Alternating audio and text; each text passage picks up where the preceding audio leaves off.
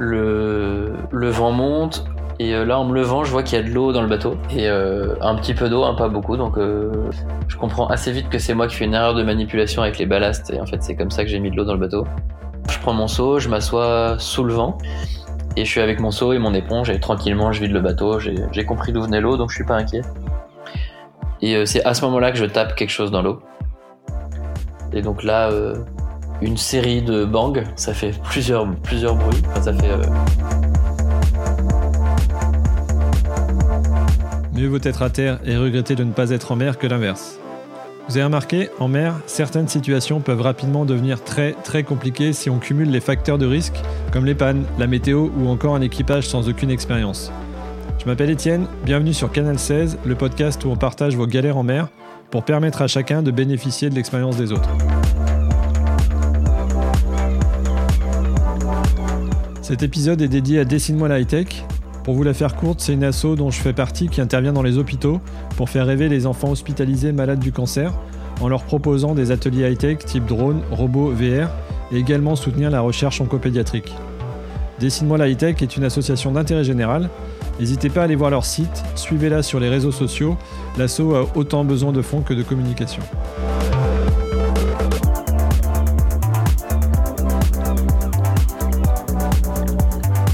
Allez, eh bien, Mini 650, euh, classe 40, Transat Jacques Vabre, route du Rhum. Oui, vous reconnaissez cet univers. Aujourd'hui, nous recevons un coureur au large et je suis trop content. Euh, on va commencer cet épisode en parlant d'OFNI et ensuite comment préparer le bonhomme et le bateau pour affronter euh, des conditions difficiles. Bonjour Mathieu Perrault. Bonjour à tous. Eh bien écoute, je vais te laisser te présenter, peut-être d'où vient cette passion pour la voile, et puis bah, surtout c'est le moment peut-être parler de, de, tes projets éventuellement. Voilà, c'est à toi. ok. Eh bien, moi, je suis un navigateur euh, architecte ou euh, architecte navigateur, je sais jamais trop comment dire. Euh, j'ai donc une formation d'architecte. D'accord. Et pas d'architecte naval, on me pose souvent la question. Mais non, mon, travail, c'était bien de dessiner des maisons, des maisons, des immeubles, des villes, enfin, ce que fait un architecte. Et, voilà, je suis breton, j'ai grandi à Rennes. Euh, toujours assez concerné par le milieu de la mer. Euh, mes grands-parents étaient à Saint-Malo. J'ai toujours passé beaucoup de temps à Saint-Malo. Euh, j'ai des parents qui sont assez passionnés de voile, mais qui pratiquent assez peu en fait, qui n'ont pas de bateau. On a on a fait l'école de voile quand on était petit et on a un laser familial, mais mais euh, j'ai pas traversé l'Atlantique quatre fois à l'âge de 6 ans, comme c'est le cas d'un paquet de de skippers qui sont fils de skippers quoi. Moi c'est pas du tout le cas. Et, euh, et voilà, et j'avais euh, un avenir plutôt terrien. J'ai beaucoup joué au rugby étant jeune. D'accord. Et, et voilà, j'ai toujours pratiqué la planche à voile et j'étais moniteur de voile l'été. Donc la voile était toujours présente dans ma vie, mais ça a vraiment été un loisir ou un, un à côté, quoi. D'autant plus que j'ai fait une école d'architecture à Versailles et après j'ai bossé en région, enfin à Paris, donc euh, j'étais pas tellement proche de la mer. Et en 2017, j'ai pris un petit virage un peu sec euh, en achetant un Mini, en me lançant dans l'aventure euh, Mini Transat en fait. Et euh, comme pour beaucoup, c'est le fruit de discussions avec des gens qui l'ont fait un peu par hasard et qui m'ont poussé en fait à, à m'intéresser à ce ce milieu, cette course, ces bateaux. Et là, c'est allé très très vite. On a déménagé avec euh, ma copine qui est devenue ma femme maintenant pour euh, la Bretagne et euh, des, très peu de temps après avoir acheté mon Mini. Et euh, ça, c'était en 2017. J'ai préparé la Mini Transat 2019. voilà. Et en fait, avant même de courir la Mini, j'étais vraiment convaincu que j'avais envie de continuer. parce que je suis très passionné des bateaux. J'ai toujours été passionné des bateaux, l'objet, quoi. Et, euh, et là, les minis, c'était vraiment top de pouvoir bricoler, euh, apprendre à les comprendre, les préparer, optimiser, etc. Et globalement, je me projetais assez bien sur des bateaux un peu plus gros. euh, L'aspect navigation m'a évidemment toujours aussi beaucoup plu. Et je me suis découvert euh, beaucoup de plaisir dans l'aspect gestion de projet également. Ouais, qui fait partie. Euh, en fait, mon. enfin, c'est un gros morceau, euh, notamment pour les Mini 650. On entend beaucoup de beaux, de oui. autour de ça, mais ça reste un, un boulot à part entière. euh, pour la mini bah, Pour la mini, autant que pour les autres, c'est juste qu'en général, pour la mini, tu le fais pour la première fois, tu découvres. Donc t'es pas hyper rodé, etc. Et en fait, moi, je l'ai abordé vraiment comme un projet d'archi. Je le faisais en plus de mon boulot. Donc j'avais un classeur par projet, euh, maison X, appartement Y, etc. et un classeur Mini 650. et dans mon ordi, c'est pareil, c'était rangé pareil, de la même façon. Euh, où sont mes images de référence, euh, mes documents concernant le projet, etc. Enfin, je, je l'ai vraiment abordé de la même façon. Et je me suis rendu compte qu'en fait, ma formation d'archi était avant tout une formation de gestion de projet, quoi. Et du coup, un petit conseil euh, au passage, là, une personne qui veut commencer euh, Mini 650, euh, avec ton retour d'expérience côté archi et ce que tu as vécu Mini 650, c'est quoi ton, ton ou tes conseils principaux là pour aborder la partie projet Mini 650 Bonne question. Chose que tu as découvert qui t'a étonné peut-être sur, sur, sur ce type de projet qui est quand même très particulier? Euh, bah, ce que j'ai pu découvrir ou qui m'a étonné, c'est qu'il faut pas négliger l'aspect vie de famille. Ouais. Enfin, vie à côté. Il y en a beaucoup. Je trouve qu'il y a beaucoup qui font quand même un peu l'erreur de se laisser un peu happer par les projets et, euh, et qui sont pas forcément faciles à vivre parce que ça demande beaucoup d'absence. On passe, enfin, on a vraiment le cerveau qui est connecté à 200%. Donc, euh, si on veut construire un truc un peu pérenne, je pense qu'il faut savoir quand même un peu arbitrer. Euh, hmm arbitrer ça. Et après ben moi comme dans tous les projets j'ai un peu ce réflexe de constituer un corpus de références euh, dans un premier temps. Et là dans le cas de la mini c'était de passer euh, pas mal de temps sur euh, les réseaux sociaux essayer de récolter toutes les infos que j'ai pu trouver sur les projets X ou Y. Et ensuite dès que je pouvais écrire aux gens les appeler passer du temps à rencontrer des gens qui l'ont fait. Et ça moi je, fonctionne beaucoup pour ça pour tout hein, mais vraiment parler beaucoup en fait les gens qui l'ont fait hmm sont souvent assez euh, ok pour échanger. Et moi maintenant, je passe assez souvent du temps au téléphone avec des ministres euh, en devenir, à leur expliquer comment j'ai fait, comment euh, comment quels, quels sont les petits conseils que je peux éventuellement leur donner. Et, et voilà. Et ensuite, donc avant de partir sur la mini, j'étais déjà convaincu que j'avais envie de faire autre chose. Sauf qu'il y avait ce petit virage de, de du du plein temps à passer parce que je le faisais en plus de mon boulot d'archi et ce sont deux métiers un peu passionnants et j'arrivais pas à partager mon temps. Euh. J'ai trouvé ça très dur de de pas être à fond dans l'archi ni à fond dans mon projet voile et donc ça m'a créé des petites frustrations donc euh, et puis en plus je passais vraiment tout mon temps à gérer ces deux projets là. Hmm.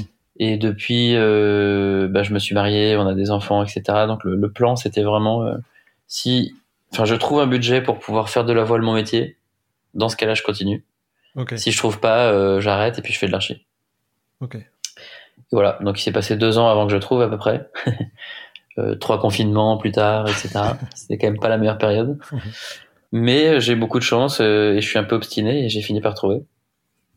Et en plus, j'ai trouvé un partenaire incroyable qui est devenu mon, mon sponsor euh, unique, le groupe Interinvest, avec qui on s'entend vraiment super bien, et qui tout est très fluide, et euh, on a vraiment un projet qui qui est incroyable aujourd'hui. J'aurais jamais pu rêver un truc aussi euh, aussi bien. Super, bonne pioche. Et, et ça s'est fait comment du coup? C'est eux qui t'ont contacté ou sans rentrer dans le secret des dieux ou c'est euh, non, non, il n'y a pas de secret. Euh, bah, j'étais en mode euh, chasse de sponsors, donc euh, comme comme tous les marins qui vont chercher un peu connaissent, t'as le réflexe de passer dès que t'as cinq minutes un peu sur LinkedIn, faire défiler les profils. tiens, c'est qui lui Il bosse dans quelle boîte mm. Ah, qu'est-ce qu'elle fait cette boîte? Je regarde un peu, boum. Est-ce que ça peut correspondre? Et j'envoie un message, comme je l'ai fait des centaines de fois. Et là, il se trouve que c'est une personne que connaissait vaguement mon frère, enfin euh, du lycée. Euh, bref, j'envoie un petit message. Salut, est-ce que tu penses que ça pourrait intéresser un, ton entreprise, euh, le projet de, de route du Rhum que je suis en train de mettre sur pied Et il me répond bah oui, pourquoi pas. je te fais un mail d'intro. je te fais un mail d'intro, puis ensuite à toi de jouer quoi.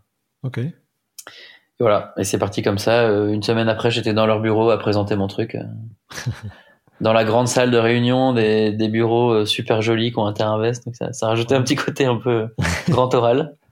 Mais, euh, mais voilà. Et donc c'est purement un hasard. Euh, il se trouve qu'il cherchait à faire du sponsoring sportif. Trop bien. Mais pas tellement de la voile. Et à part un des collaborateurs, sinon c'est pas un public passionné de voile. Et, et Benoît Petit, qui est l'actuel président du groupe, n'est pas du tout passionné de voile. Et donc je, moi je trouvais ça vraiment top que que ce soit un profil comme ça, parce que ça veut dire que c'est pas un, quelque chose qui vit par procuration ou qui cherche à faire pour lui. C'est que mmh. je me suis tout de suite dit qu'il devait être convaincu que ce sport pouvait apporter à l'entreprise. Et, euh, et, voilà. Et du coup, je, je voyais là une voie assez pérenne de construire un projet sur le long terme. D'accord. Et pour l'instant, je me suis pas trop trompé. en 2024. Donc c'est chouette. La, grande, la grande échéance pour toi, c'est 2024, tu disais? Euh, bah, nous, donc on a, on s'est rencontrés en mai 2021, je crois. Ouais. Premiers échanges. Euh, moi, j'avais mon bateau en construction déjà. On avait pris un petit coup d'avance euh, via des investisseurs privés de lancer la construction d'un bateau. Et en se disant, si on trouve pas de sponsor, on le louera à un skipper, comme on savait le marché assez tendu. Et, euh, et donc l'objectif, c'était de faire la route du Rhum 2022 et, euh, et plus si affinité. Et euh, Interinvest a été très motivé et face à l'enthousiasme, je leur ai proposé de faire la Transat Jacques Vabre 2021. Donc c'était vraiment quelques mois après notre rencontre. Mmh. Et pareil, ils ont appuyé sur le bouton super rapidement.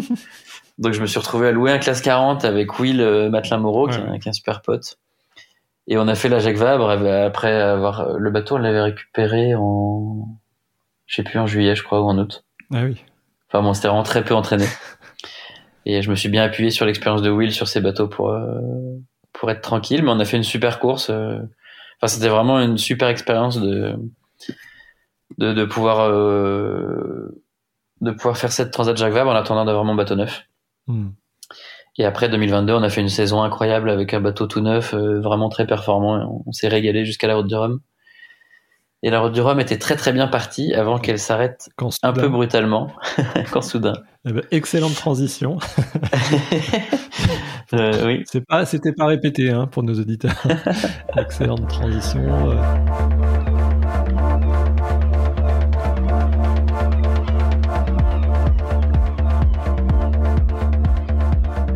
Sujet numéro un qui peut intéresser euh, les, coureurs, les plaisanciers et puis euh, tous les auditeurs.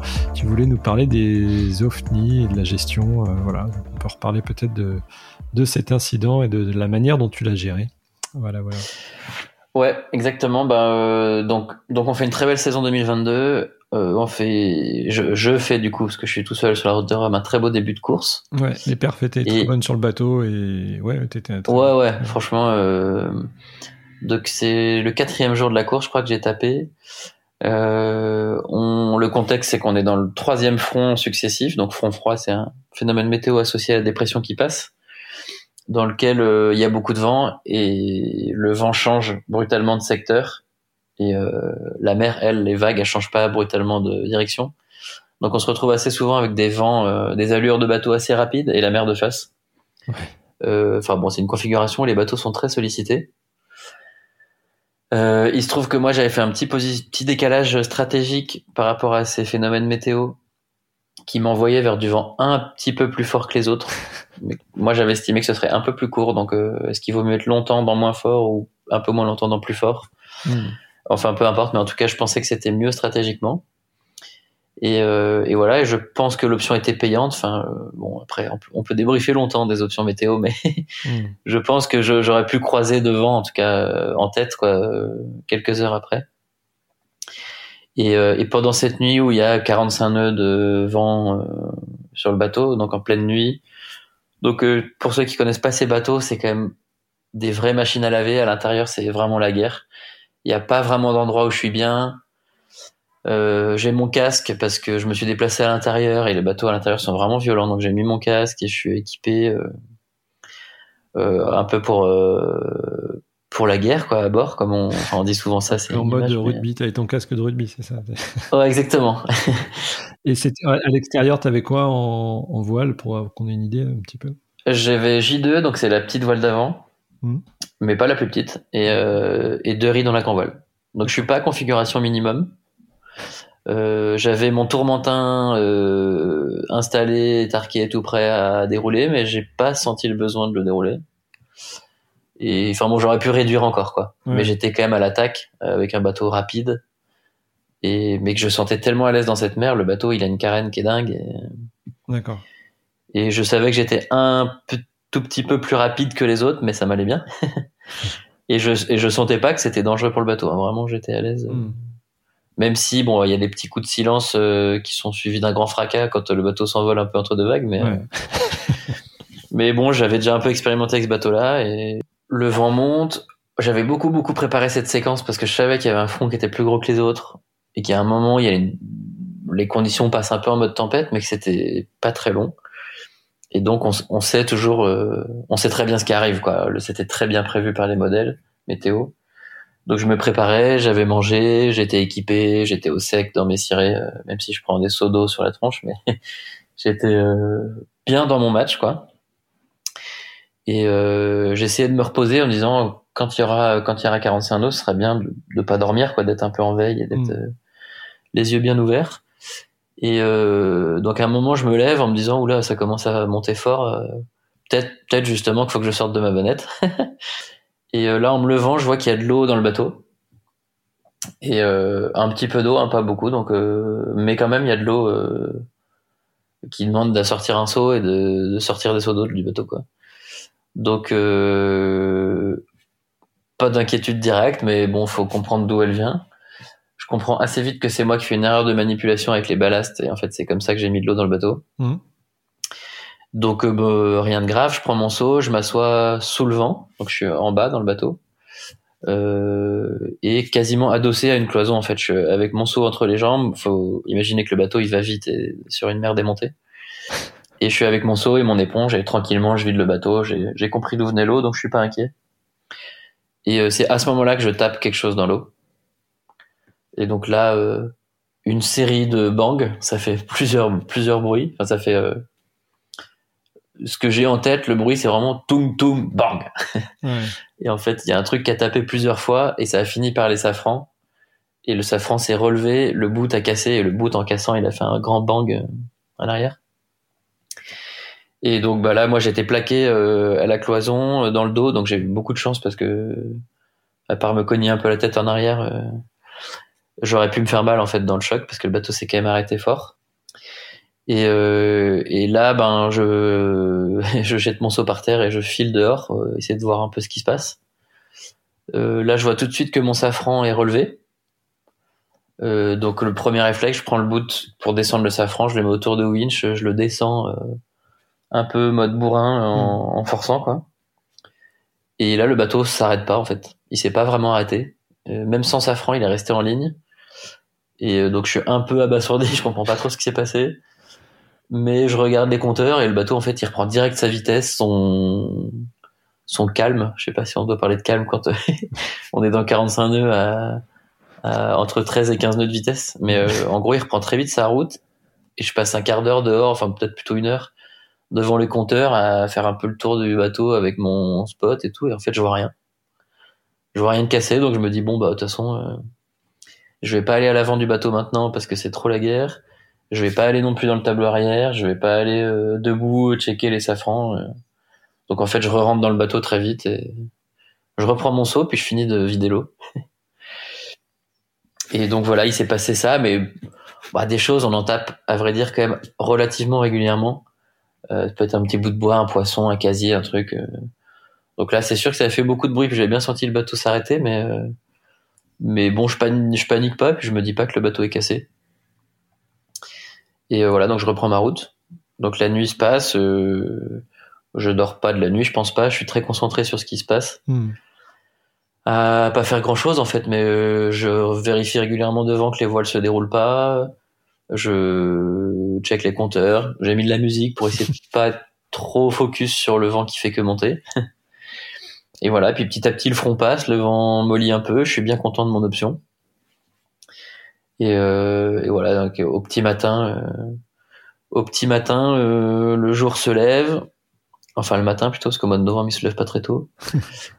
et la première chose, en fait, je m'apprête à virer. Donc, on a passé le front et stratégiquement, il faut virer. Et là, moi, j'ai un peu l'excitation de transformer mon essai, quoi. J'ai Ouais. fait une option, tout le monde a bien vu que j'avais fait une option différente. été le premier à déclencher. Ouais, exactement. Et moi, je jubile un peu parce que je suis vraiment persuadé que c'est payant. Et c'est la première fois qu'en solitaire, je, je, je suis le premier à virer, je, je me suis fait confiance, j'étais vraiment dans le match et, et bah, quand on a le bon feeling, c'est toujours assez excitant quand même de, de vivre le truc. Et en fait, au moment où je commence à préparer mon virement de bord, euh, il fait jour, donc je me dis quand même que je vais faire un check du bateau. Là, je regarde la quille via ma caméra de quille et je vois qu'elle est bien abîmée au milieu, donc un peu en chou-fleur. Euh, donc ben là, premier premier choc un peu. Je vais dehors et je découvre que le safran qui était euh, au vent, donc mon safran bâbord, il est cassé. Là, il est cassé, euh, il manque 40 cm quoi à peu près, 50 peut-être. Euh, et donc là, bah, pour le coup, là, je suis un peu abasourdi. Je me dis, euh, autant la quille, ça va me ralentir, mais je peux continuer. Autant le safran, il, manque quand même un gros morceau, donc euh, donc je suis pas en péril du tout, mais euh, je venais là pour la gagne, quoi. Donc euh, donc mon premier réflexe, c'est de me dire, je peux pas finir la course comme ça sur un safran. Donc là, je suis un peu effondré. Euh, J'appelle Vincent, qui est le directeur technique du bateau, et Julie, ma femme. Je discute un peu avec les deux. Vincent, euh, donc Julie, elle, elle me rassure juste, elle me dit t'inquiète, ça va le faire. et Vincent, lui, il m'engueule. Il me dit mais Mathieu, on n'abandonne pas pour ça, t'es malade ou quoi? Tu, tu traces aux Açores, c'est sur ta route, je te change le safran, on coupe ce qui dépasse de la quille, t'es reparti. euh, Trois heures après, t'es en course, quoi. Donc euh, tu joues toujours la gagne, tu t'arrêtes de, de, de chialer là et, et tu files aux Açores. Et c'est marrant parce que c'est pas un mec euh, de nature euh, un peu un peu euh, brutal comme ça, mais il m'avait il m'avait secoué et il a tellement bien fait. Du coup, je me suis complètement remotivé. Et il me dit quand même avant de me quitter, va donc faire un check du bateau, on sait jamais quoi. Et c'est là où je vais. Donc donc là, ascenseur émotionnel. J'étais hyper down, je repars plein Ah. fer sur la route, super motivé. Je vais à l'avant du bateau et là en fait je découvre que le bateau au lieu d'avoir une forme euh, concave, donc une coque quoi, bah il y a un morceau qui est à l'envers. donc il y a carrément un, un morceau du bateau à l'avant qui est complètement pété. Enfoncé du coup? Ouais, enfoncé, donc euh, qui rentre vers l'intérieur du bateau sur euh, 80 par 80 peut-être, sur un petit mètre carré quoi. Hmm. Donc quand même une grosse zone. Et euh, ça ressemble à comme si on avait une grosse cloque sur la peau. Tu vois, complètement à l'envers. Et, et donc je suis très étonné. Je, je vais pour appuyer dessus et je me rends compte qu'il y a de l'eau en fait dedans. Donc euh, la première peau du bateau doit être cassée, j'imagine. La mousse est complètement en miettes. Et la deuxième peau, donc la, la, la partie de composite intérieur, elle, elle retient l'eau, mais elle est, elle est gonflée d'eau euh, à l'intérieur. Hmm. Donc là, pour le coup, il y a plus de considération. euh, Là, je me dis, oula, peut-être que dans trois minutes, je suis en train de couler, quoi. Donc, euh, je reprends une photo, j'envoie à Vincent quand même en lui disant, oula, là, c'est un autre sujet. En attendant, je me, bah, branle bas de combat. Là, je, pour le coup, je mets en place un peu euh, tout, tout ce qu'il faut faire en cas de, de vraie avarie. Euh, Est-ce que tu veux que je déroule comme ça ou tu veux Ouais, non, c'est que parfait. je m'arrête C'est parfait. Euh, et ben en gros, le- les deux premiers trucs, c'est euh, où, où est mon radeau de secours, mon bidon de survie et ma combinaison de survie. En vrai, je sais très bien où ils sont parce que j'étais bien organisé, qu'il y avait beaucoup de vent, donc euh, juste je les mets au pied de la descente. Euh, je préviens la direction de course en envoyant un message Mhm. WhatsApp en disant euh, j'ai une grosse avarie.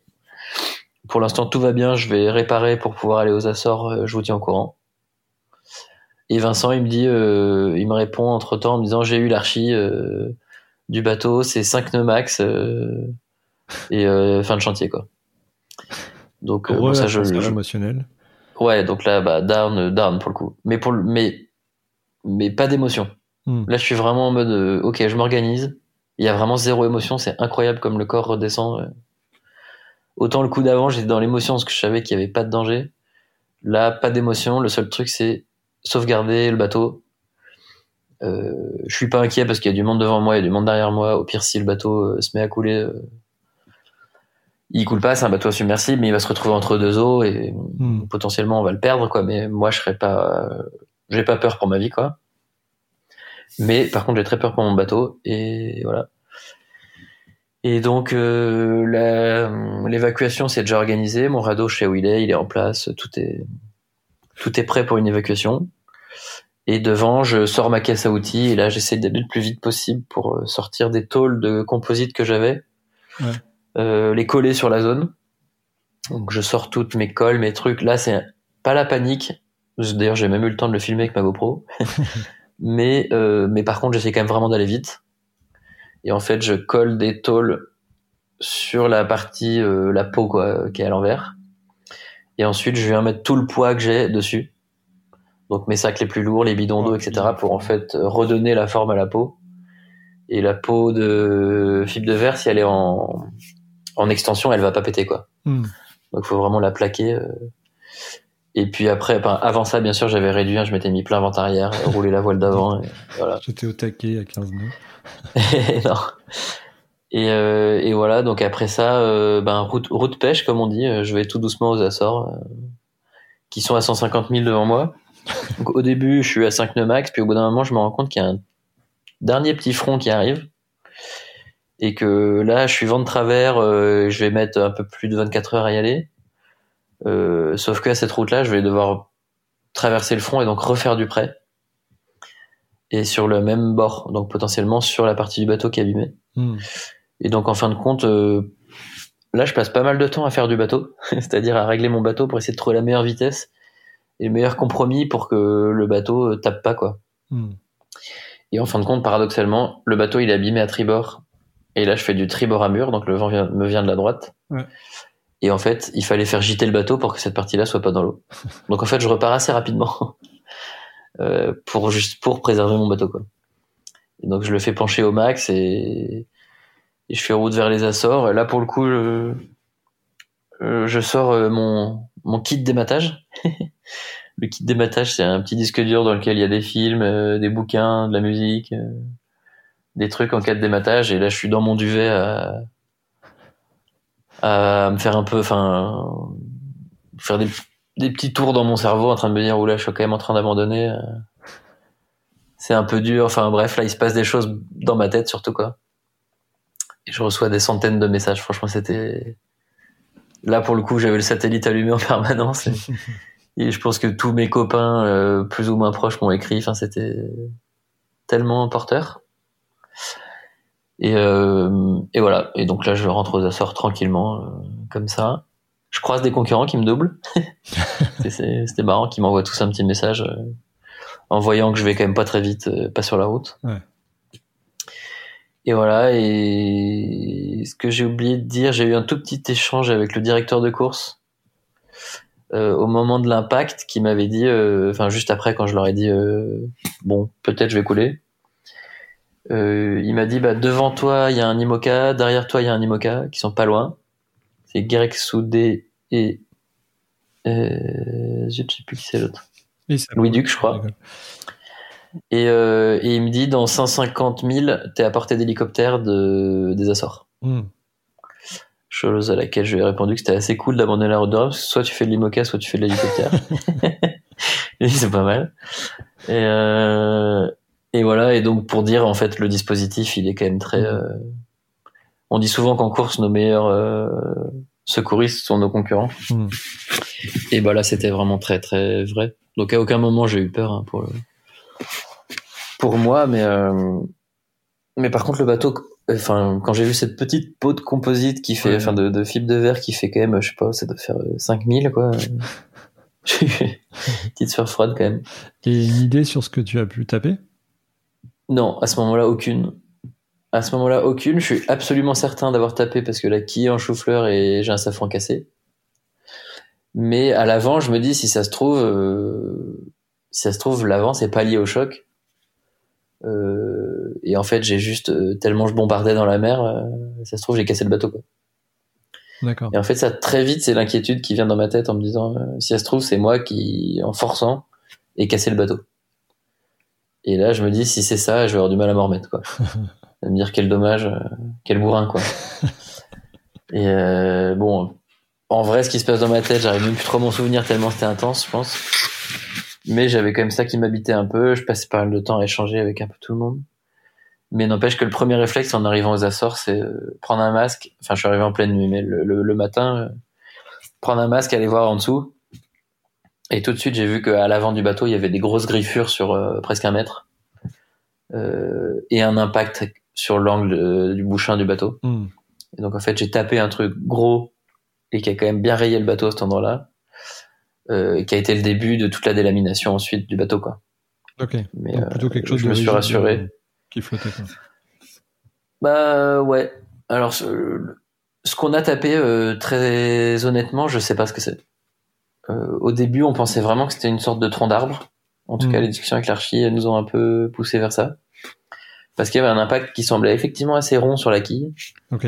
Euh, plein milieu de quille. Ça, c'est normal parce qu'on a un bateau très gité, donc la quille potentiellement assez souvent hors de l'eau. Hmm. Et les points d'impact, si t'imagines mon bateau très gité, c'est effectivement là, le coin avant tribord, le milieu de la quille, le safran qui était à tribord en haut et le safran qui était à bâbord euh, euh, en bas. Donc le safran du haut, lui, il, a tapé au plein milieu de la mèche, donc là où il est le plus solide. Donc il a cassé le bout et il s'est relevé. Et l'autre safran, il s'est pété net. Ça a tapé sous la mèche, euh, sous la partie inox qui est dedans. Il s'est cassé net. Donc euh, voilà, et après en fait on a découvert qu'il y a les safrans qui sont aussi tordus et on, se demande si on s'est pas appuyé sur euh, ce qui pourrait être plutôt un gros poisson. Hmm. Euh, mais très franchement, pour qu'un poisson ait tapé l'avant, la quille et les deux safrans, c'est que je l'ai coupé en deux quoi. Avec des griffes. je sais, enfin bref, voilà. Donc on sait, on sait pas, on sait pas trop ce qu'on a tapé. Mais j'avoue que c'est pas mon je préférais que ce soit un bout de bois qu'une baleine, ça c'est sûr, mais à part ça, euh, c'est pas une préoccupation euh, centrale. Il y a, mis à part ton kit de dématage, euh, et, les aspects sécurité qu'on a souvent quand on peut, enfin quand on, a l'obligation de quitter le navire, sur le, le, kit à emmener en cas de d'OFNI, euh, parce qu'on a les mèches, euh, si on a une fuite, on a ce genre de choses là. Mais qu'est-ce qui pourrait, euh, qu'est-ce qu'on pourrait emmener sur un bateau pour pour pallier à ça? Donc tu tu parlais de des éléments de vérification, donc tout ce qui est masque, tout ce qui est caméra. Est-ce qu'il y a d'autres choses qui sont vraiment propres à tout ce qu'on peut percuter en mer, à, mettre dans le bateau pour préparer, même que ce soit d'ailleurs pour des plaisanciers ou pour des coureurs au large euh, quels sont les, vraiment les outils, et les, que ce soit procédures ou outils à, à emmener? Euh, bah, Moi, je pense que déjà, le truc numéro un, c'est toujours se faire le scénario du pire. Ouais. Et c'est un truc, moi, que je fais un peu inconsciemment, je pense un peu tout le temps, tu vois, la nuit, machin. Souvent, je me dis, tiens, si je casse ça, qu'est-ce qui se passe? Si je casse ça, qu'est-ce qui se passe? Et du coup, ça, ça c'est un peu propre à chaque bateau. L'idée, c'est de connaître le mieux possible son bateau et de savoir ce qu'il faut pour le réparer. Euh, et ça nous aide en fait à isoler un peu quels sont les trucs les plus dangereux pour notre mm. bateau.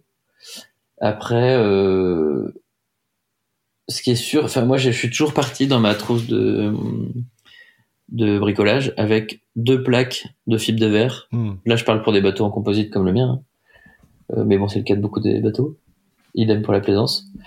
Euh, une plaque qui fait la taille d'un sac à matosser là, mm. euh, une plaque très rigide et une autre très souple. Euh, en, fibre de verre avec des cols contact, des cols structurels qui sont capables de prendre dans l'eau en 10 minutes. Enfin, maintenant, il y a quand même un tas de cols euh, hyper performantes pour ça. Nous, on a du bol parce que Arkema, euh, qui est un sponsor en Ocean 50 de, qui, qui participe à la Jacques Vabre, à chaque fois, ils nous offrent ce qu'ils appellent un kit à partir. Et Arkema, en fait, ils développent en interne, en industriel, des cols, etc. Ils nous font à chaque fois un kit de réparation de survie. Et, euh, et donc, euh, on emmène, euh, en plus de notre kit à nous, leurs produits qui sont souvent assez adaptés. Et en fait, l'idée d'avoir ces deux plaques, c'est t'en as une que tu peux découper pour faire des attelles, renforcer un, une cloison, un morceau qui pète, euh, pour faire plutôt du structurel comme ça dans le bateau. Ouais. Et la plaque souple, elle, tu peux venir la coller à, à une fissure, une petite voie d'eau euh, sur la coque. Et moi, c'est exactement ce que j'ai fait. Enfin, au final, moi, j'ai réussi à mettre tout parce que mon bateau c'était pas une partie très ronde, donc euh, j'ai mis de la colle sous les plaques. Et après, je me suis mis debout dessus avec mes pieds pour appuyer, pour plaquer la coque et, euh, et attendre le plus longtemps possible comme ça jusqu'à mmh. la crampe, le temps que la colle prenne. Plus tout ton matos collé. Et ensuite, j'ai mis tout le matos pour pas que ça se réinverse dans la mer, quoi. Mm. Et euh, mais ça, tu vois, l'idée de mettre le matos, euh, je l'ai eu tout de suite. Je me souviens d'une discussion que j'ai eue euh, avec un, un pote qui a navigué en IMOCA où ils avaient dél- délaminé le fond du bateau. Et euh, donc là, ils avaient rien tapé. hein, c'est juste que ça arrive très souvent sur les IMOCA. euh, D'accord. Enfin très souvent. Malheureusement, ça arrive souvent. ouais. Parce que il- on n'imagine pas les chocs que peut recevoir le bateau avec la mer. Donc ils cassent en fait la structure du bateau. Et c'est lui qui m'avait raconté qu'en fait leur, euh, ce que leur avait dit l'archi, c'était de mettre tout le poids à cet endroit-là pour que la, la coque reprenne sa forme. Et... En fait, la fibre de verre, elle peut pas s'allonger. Donc si tu la pousses à être dans sa forme, normalement en n'allant pas vite, euh, ça le fait quoi. et, et voilà. Et après, moi, je suis un gros consommateur d'histoires de mer, de récits de courses. J'ai une petite bibliothèque assez fournie sur euh, tous les skippers qui ont écrit des bouquins à la maison, etc. Et ça, je pense que en vrai, euh, ça finit par faire une petite culture euh, de ce qui s'est passé. J'ai toujours énormément suivi la course au large, même avant d'en être acteur. J'ai jamais raté un vent des globes, etc. Donc les mecs, ils racontent quand même souvent, et en fait, ça rentre dans le Mm. cerveau, quoi. Donc euh, je pense que pour prévenir les accidents, le mieux c'est de s'y intéresser quand même. Faut pas avoir peur euh, d'y penser, d'en parler. euh. Et c'est comme ça que, bah, au final, on s'y prépare le mieux. Bah, sur les expériences en mer, je sais plus dans quel épisode, enfin quelqu'un nous disait que toute la lecture, toute la lecture lui avait permis presque d'acquérir des automatismes. Et en cas de de pète, t'as beau ne pas l'avoir vécu ou ne pas l'avoir entendu, le fait d'être, comme tu dis, de t'être nourri de- d'énormément d'expériences, et en fait, t'as des automatismes qui arrivent, euh, qui sont directement issus de tes lectures ou de, de ce que t'as pu euh, voir ou entendre euh, en interview. Donc c'est vrai que c'est, ça te fait une bonne expérience, comme tu dis. ouais. Bah oui. Et puis, bah déjà en mer, euh, comme dans beaucoup de domaines, mais on est obligé de faire des rapports dès qu'il y a des accidents D'accord. ou des incidents, donc euh, c'est toujours intéressant à consulter. Et euh, et après, ouais, moi je, je suis assez persuadé que les lectures, euh, les lectures, euh, bah ça rentre bien dans la tête, quoi. Donc, donc t'as lu un truc qui t'intéresse. ces rapports d'incidents en mer, là, un peu comme le BEA pour les avions, ça, se- ça se fait comment Et c'est à quel qui est-ce qui gère ça? Euh, ça dépend pas mal du cadre dans lequel ça arrive, je pense. Euh, nous, de toute façon, la classe 40 nous demande toujours d'en faire, raconter D'accord. ce qui s'est passé. C'est plutôt par classe ou par euh, d'accord. Ouais, ah bah après l'assureur le demande directement, ça c'est certain. Euh, et nous, la classe, il nous demande toujours de le faire, et c'est une classe qui prend soin de ses coureurs et qui fait gaffe à ce que les bateaux soient safe. Donc, euh, dès qu'il se passe quelque chose, on se demande si ça aurait pu être évité. Euh, si ça aurait pu être évité en modifiant les bateaux, alors il change les textes et il modifie les bateaux, quoi. Ok. Je trouve que c'est une classe assez responsable euh, Ouais, là-dedans. Et, euh, et voilà.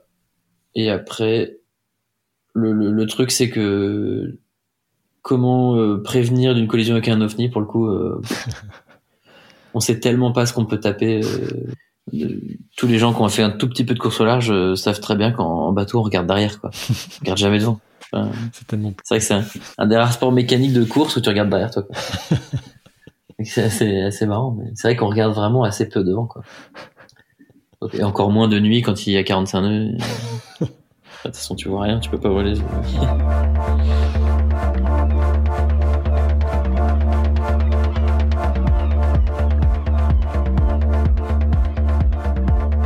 Le deuxième sujet dont tu voulais parler, c'est euh, sur toutes ces courses, tu as été amené à préparer, euh, alors pas dans le scénario du pire, mais pas loin en tous les cas, euh, à, à préparer des courses dans des conditions difficiles. Euh, voilà, donc tu- Euh, oui, oui, oui. Bah, euh, là, la route du Rhum, pour le coup, elle s'est vraiment déroulée dans du vent fort pour Ouais. moi. Euh, en tout cas, les cinq jours de les cinq jours de course que j'ai pu Ouais. vivre, c'était que dans du vent fort. Et surtout, euh, le départ a été décalé parce qu'il y avait une grosse tempête. Hmm.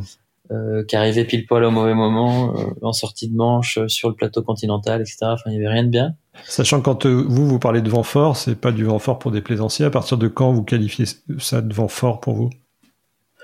Oh bah globalement, quand il y a plus de 40 nœuds, ça commence à être costaud. Voilà, c'est ça.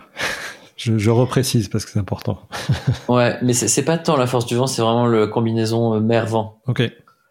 parce que 45 nœuds sur du plat, il suffit de réduire et tout se passe bien quoi. Hmm. C'est surtout la mer en fait qui, qui nous perturbe. Et, et là, le facteur, c'est ça, c'est donc la remontée du plateau océanique. Donc, si je dis pas de bêtises, les fonds passent d'un l'ordre de 2000 mètres à l'ordre de 2000, 10 000 mètres à 2000 mètres, un truc comme ça. Euh, en sortie de Manche, donc tout le monde est un peu obligé de passer par là. Le front, il passait vraiment sur la Manche. Hmm. Enfin, il n'y avait pas d'issue quoi pour le, le, départ. Et très peu de port, port de repli.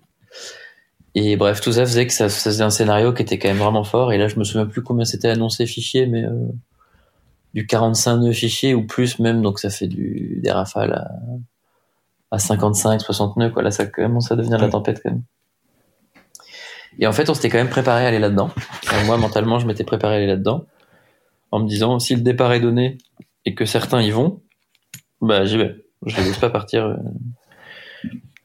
Je laisse clairement pas partir. Je me suis beaucoup préparé pour aller faire ça. euh, Donc j'y vais. Et dans ce cas-là, t'en parles avec ton sponsor ou pas?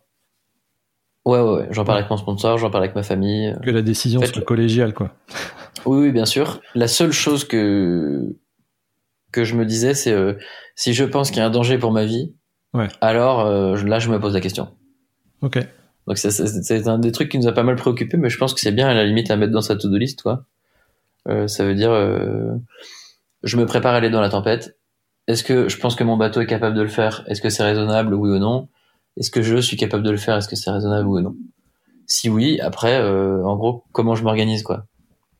Donc là, on avait toujours cette interrogation en tête, mais ça tombe bien, on n'a pas eu besoin d'y répondre puisqu'ils ont décalé le départ. Mais on s'était quand même dit, bon, faisons un scénario on y va. Qu'est-ce qui va se passer? Donc le départ, c'était dans pas tellement de vent, euh, mais en fait, c'était la première, dès la première nuit où ça devenait vraiment très fort. Et là, moi, l'idée, c'est un peu de faire un scan du bateau et un scan de soi-même, un peu comme ces petits exercices de sophrologie là. tu regardes vraiment de la tête aux pieds ton corps et te dire euh, comment je suis habillé, qu'est-ce que j'ai dans les poches, euh, où est mon matériel de sécurité, est-ce que j'ai mangé, est-ce que j'ai bu, euh, dans quelle configuration est le bateau, est-ce qu'il y a des trucs qui traînent sur le pont, est-ce que euh, il y a des voiles qui peuvent se dérouler, est-ce que tout est attaché, etc. Et en fait, tu te fais une to-do list euh, de tout ça. Un truc écrit, moi j'avais écrit, plastifié, euh, rangé dans la baille dehors, une checklist baston quoi. Ouais. Tu visualises en fait, quoi. Tu visualises, tu te projettes comme font les sportifs. Tu visualises puis tu l'écris. Ça, c'est le truc, on l'a fait à deux, avec Kevin à qui je me préparais. Tu visualises et tu l'écris. Ça, c'est un truc important. Parce que visualiser, c'est difficile de faire des vraies visualisations, sauf si on est un peu habitué. Alors que là, tu l'écris, donc tu te dis ça, est-ce que, oh oui, bon, ça c'est peut-être plus ou moins important, tu le vires, etc. Mais, euh, et ça va dans le détail jusque, euh, mon couteau, il est dans quelle poche? Hmm. ma lampe de poche, est-ce qu'elle est chargée, elle est où? Pour qu'il n'y ait rien qui puisse te perturber.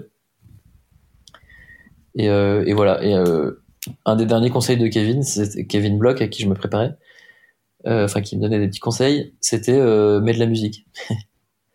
mets de la musique, sinon tu vas focaliser à fond sur les l'anémo qui part un peu euh, haut, le vent qui monte, et ça va te créer du stress alors que alors qu'il n'y a pas de stress. Si tu penses que tout va bien, euh, tout va bien quoi.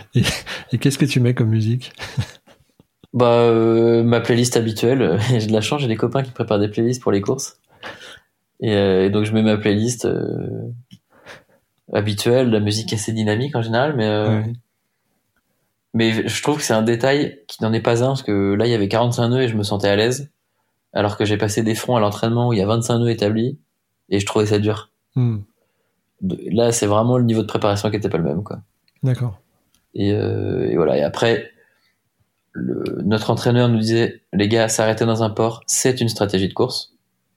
Bah, Peut-être qu'il vaut mieux s'arrêter dans un port qu'aller tout casser en mer et repartir ensuite, mais au moins tu repars et tu termines. Euh, voilà. Donc il y a aussi ce genre de considération à prendre en compte. Mais en tout cas, à partir du moment où tu t'es dit j'y vais, je pense que cette, to-do list là, elle est, euh, elle est super bien. En tout cas, moi, c'est un moyen de me rassurer. Et du coup, une fois que je suis rassuré, ben, je peux garder la vigilance euh, maximum. Et si t'es vigilant, ben, t'es calme et en fait, ça déroule. Et s'il se passe le moindre truc, tu réagis euh, bien. Et, euh, et voilà. Et donc, tu vois, quand le bateau il casse, j'ai toutes mes facultés pour réagir. Donc tout de suite, je pense qu'il faut gérer la survie. Donc radeau, radeau, combi, bidon. tout de suite, il faut prévenir. Donc je préviens Vincent et le directeur de course. Et ensuite, j'agis sur le bricolage, quoi. Hmm. Et ça, c'est truc. Moi, ça m'était jamais arrivé ce genre de situation. Après, on a des briefs météo, des, des briefs sécurité qui sont super poussés hein, sur toutes les courses. Mais euh, donc, euh, ça finit par rentrer quand même euh, à force de me rabâcher les trucs. Mais c'est la preuve que bah ça fonctionne. D'accord. Parce que j'ai tout fait bien dans l'ordre. La com, une fois que tu as récupéré ton bidon, ta combine et puis bidon, combine et radeau, c'est ça. Ouais, bah euh, oui, oui. Après, en fait, moi, tout était déjà prêt, prêt euh, en cas de problème, mais euh, tout de suite prévenir et, et, se préparer à évacuer. Et, si tu penses que t'as pas besoin d'évacuer, ben là, tu répares, quoi. Hmm. Et voilà. Un peu dans ce sens-là que ça fait. Plus la playlist. la playlist, ça c'est vraiment pendant l'action. ok, bon, mais ça c'est intéressant. Et concernant les, la prépa, euh, Comment tu suis, euh, une fois que tu commences à être un peu dans le jus, comment tu suis là, tu disais tout à l'heure que le front avait un peu bougé. Euh, à quelle fréquence, en fait, faut revérifier quand tu es un peu dans le, dans le, dans le jus, là? Tu regardes quoi, toutes les demi-heures, toutes les heures, les modifications Météo? De météo? Euh, bah, chaque sortie de modèle. Ok. Chaque sortie de modèle, en fonction des modèles météo, ils, sont actualisés entre 4 et une fois par jour. Et donc ça, c'est bien aussi effectivement d'être calé, de savoir quand sortent les modèles, euh, de savoir qu'il va falloir se connecter, d'avoir une bonne euh, une bonne routine là-dessus, c'est super important. Ok. Oui, c'est vrai que la sortie de l'heure du modèle, ça peut être intéressant. Et, hum, et sur ces modèles, j'imagine que c'était des mailles assez serrées euh, ou ouais. pas. Euh, tu es sur quel, euh, quel modèle? Enfin, les deux, trois que tu peux utiliser quand tu es vraiment au large et que tu as vraiment besoin d'informations précises sur sur ce qui va t'arriver sur la, sur la tête? Bah, euh, Ça, c'est un peu propre à chacun pour la stratégie, mais globalement, il euh, y, a, y a le modèle américain GFS et le modèle euh, européen. C'est assez large. Ouais, c'est des mailles plutôt larges. Et après, arôme arpège, tant qu'on est dans la zone Europe, les, les, modèles européens français. Et plus, plus ou moins maille fine. Mais là, dans le cadre de ce qui nous est arrivé là sur la route de Rome, ça faisait 10 jours que les modèles étaient super clairs et tous alignés. Donc en fait, quand les modèles avant le départ ils sont tous alignés, euh, il y a moins de risques. Ouais, tu sais que ça va être fiable. Hmm. Tu sais que ça va être fiable. Si ça se passe pas, c'est qu'aucun des modèles l'avait prévu de toute façon. Quand il y en a qui sont complètement euh, orthogonaux, c'est plus compliqué. Bah oui, là du coup, tu passes ton temps à, confronter observation et modèle pour voir vers quel modèle ça va plutôt tendre. Est-ce qu'il y en a un qui avait vu le truc, etc. Là, c'était super calé. Et, euh, et voilà. Et après, je pense un truc qui peut servir à tout le monde en termes de, de stress, c'est de se dire, euh, je sais quand mes modèles y sortent, etc. Le modèle est sorti, je le télécharge, je le regarde, je prends des notes, et après j'arrête de regarder. Parce que je trouve qu'on a un peu tendance à focaliser du coup sur euh, nos applis de nav, sur le vent. Hmm. Euh, et en fait, t'as beau le regarder 15 fois, si c'est le même modèle, la 15e fois, c'est la même que la première. Tu vas pas avoir les pas siècle. Non, c'est pas du live. Donc, euh, donc tu peux faire dérouler, bien sûr, parce qu'il y a pas de temps, enfin, il y a, le temps, mais, mais parfois, je pense qu'on focalise un peu, on, on, se crispe un peu sur la météo, quoi. une fois que tu reçois ton nouveau modèle, tu te refais un routage, genre avec Adrena et tout ça, c'est ça? Ou euh, ouais. ouais. Ouais, ouais. Pas toujours. Là, on est encore en début de course et puis on est très au contact les uns avec les autres, donc, euh, Donc euh, oui, oui, ça je fais ça, je... puis je regarde aussi où sont les autres. Mm. dès que dès qu'il y a un nouveau fichier de positionnement qui sort. Mais ouais, après, si on a un bateau moderne avec une bonne install satellite, on a quand même des très très bons fichiers. Donc euh, donc on peut le savoir, ça c'est sûr. Mais c'est mm. assez rassurant aussi, tu vois. Là c'est un front, donc c'est un phénomène météo super connu. tu vois très vite où t'en es dans le front. Mm. Donc tu sais te dire, ok, dans trois heures, ça va commencer à mollir. Hmm. Donc euh, après, ça peut évoluer évidemment un peu, hein, mais mais tu sais que tu es en train d'arriver au plus dur, tu vois le vent qui commence un peu à tourner, euh, etc. Euh, si c'est deux jours, tu as les fronts qui sont, les nuages qui sont en conséquence. Ouais. Donc en fait, tu as vachement d'infos sur ce qui se passe. Toujours ton œil sur la, sur la Nemo, tu commences à avoir un strabisme. ouais, bah oui, c'est un peu ça. Les rafales qui baissent.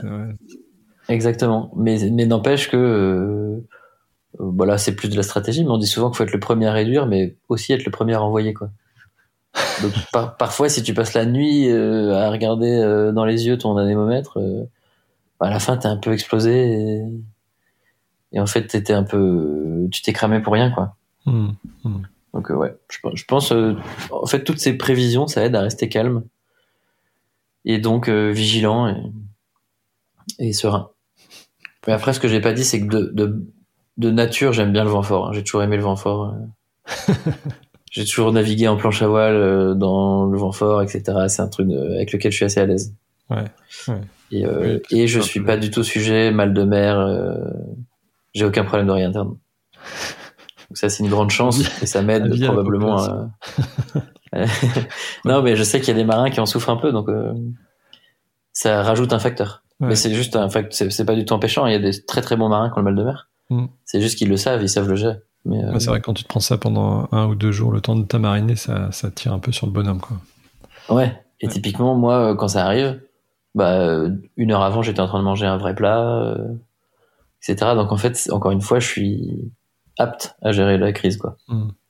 Mm. Alors qu'on a eu des récits de mer où quand le bateau a cassé, le gars, c'est deux jours qu'il n'avait pas mangé à peine bu et vomi 12 fois, donc bah forcément il est un peu moins costaud quoi. Donc euh, ça, ça peut se mettre dans une to-do list. Si tu sais que t'es malade, te dire euh, deux heures avant euh, le vent fort, s'obliger à manger, la seule chose qui passe bien, etc.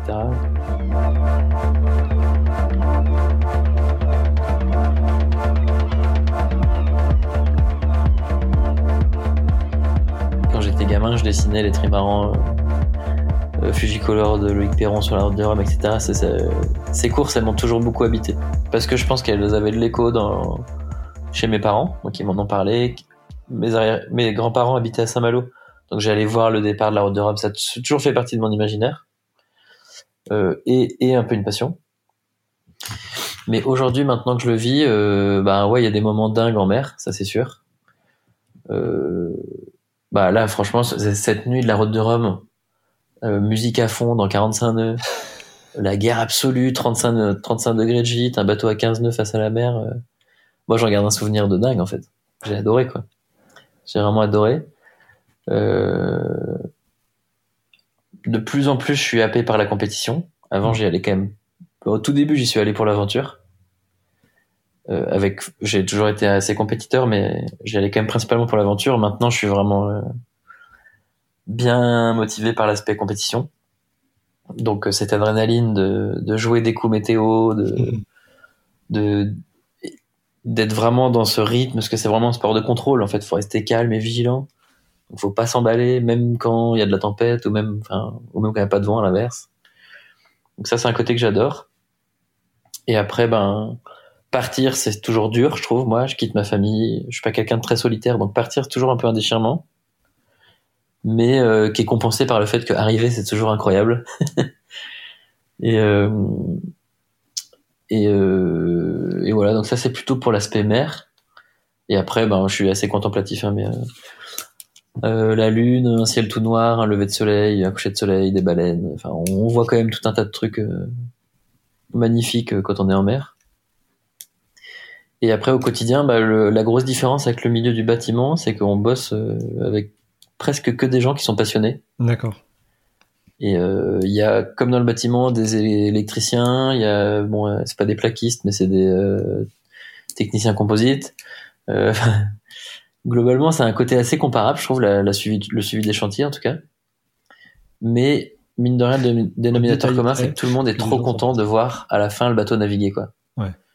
Et euh, un gars qui a posé l'électronique ou le moteur ou fait une voile ou changé une corde sur un bateau qui, qui va faire la route de Rome, il est content de suivre ce bateau quoi. Hmm. Alors que je veux pas du tout dénigrer ce milieu, mais le, dans le bâtiment, je suis pas certain que tous les tous, tous ceux qui ont posé un parpaing dans une maison en parpaing soient passionnés de savoir ce qui se passe dans la maison. Quoi. Donc euh, ça, c'est une grosse différence. On, on, va quand même souvent au boulot avec la, la banane. Et après, bah, très franchement, moi, j'ai le sentiment de vivre un rêve. Hein. Je... Ouais.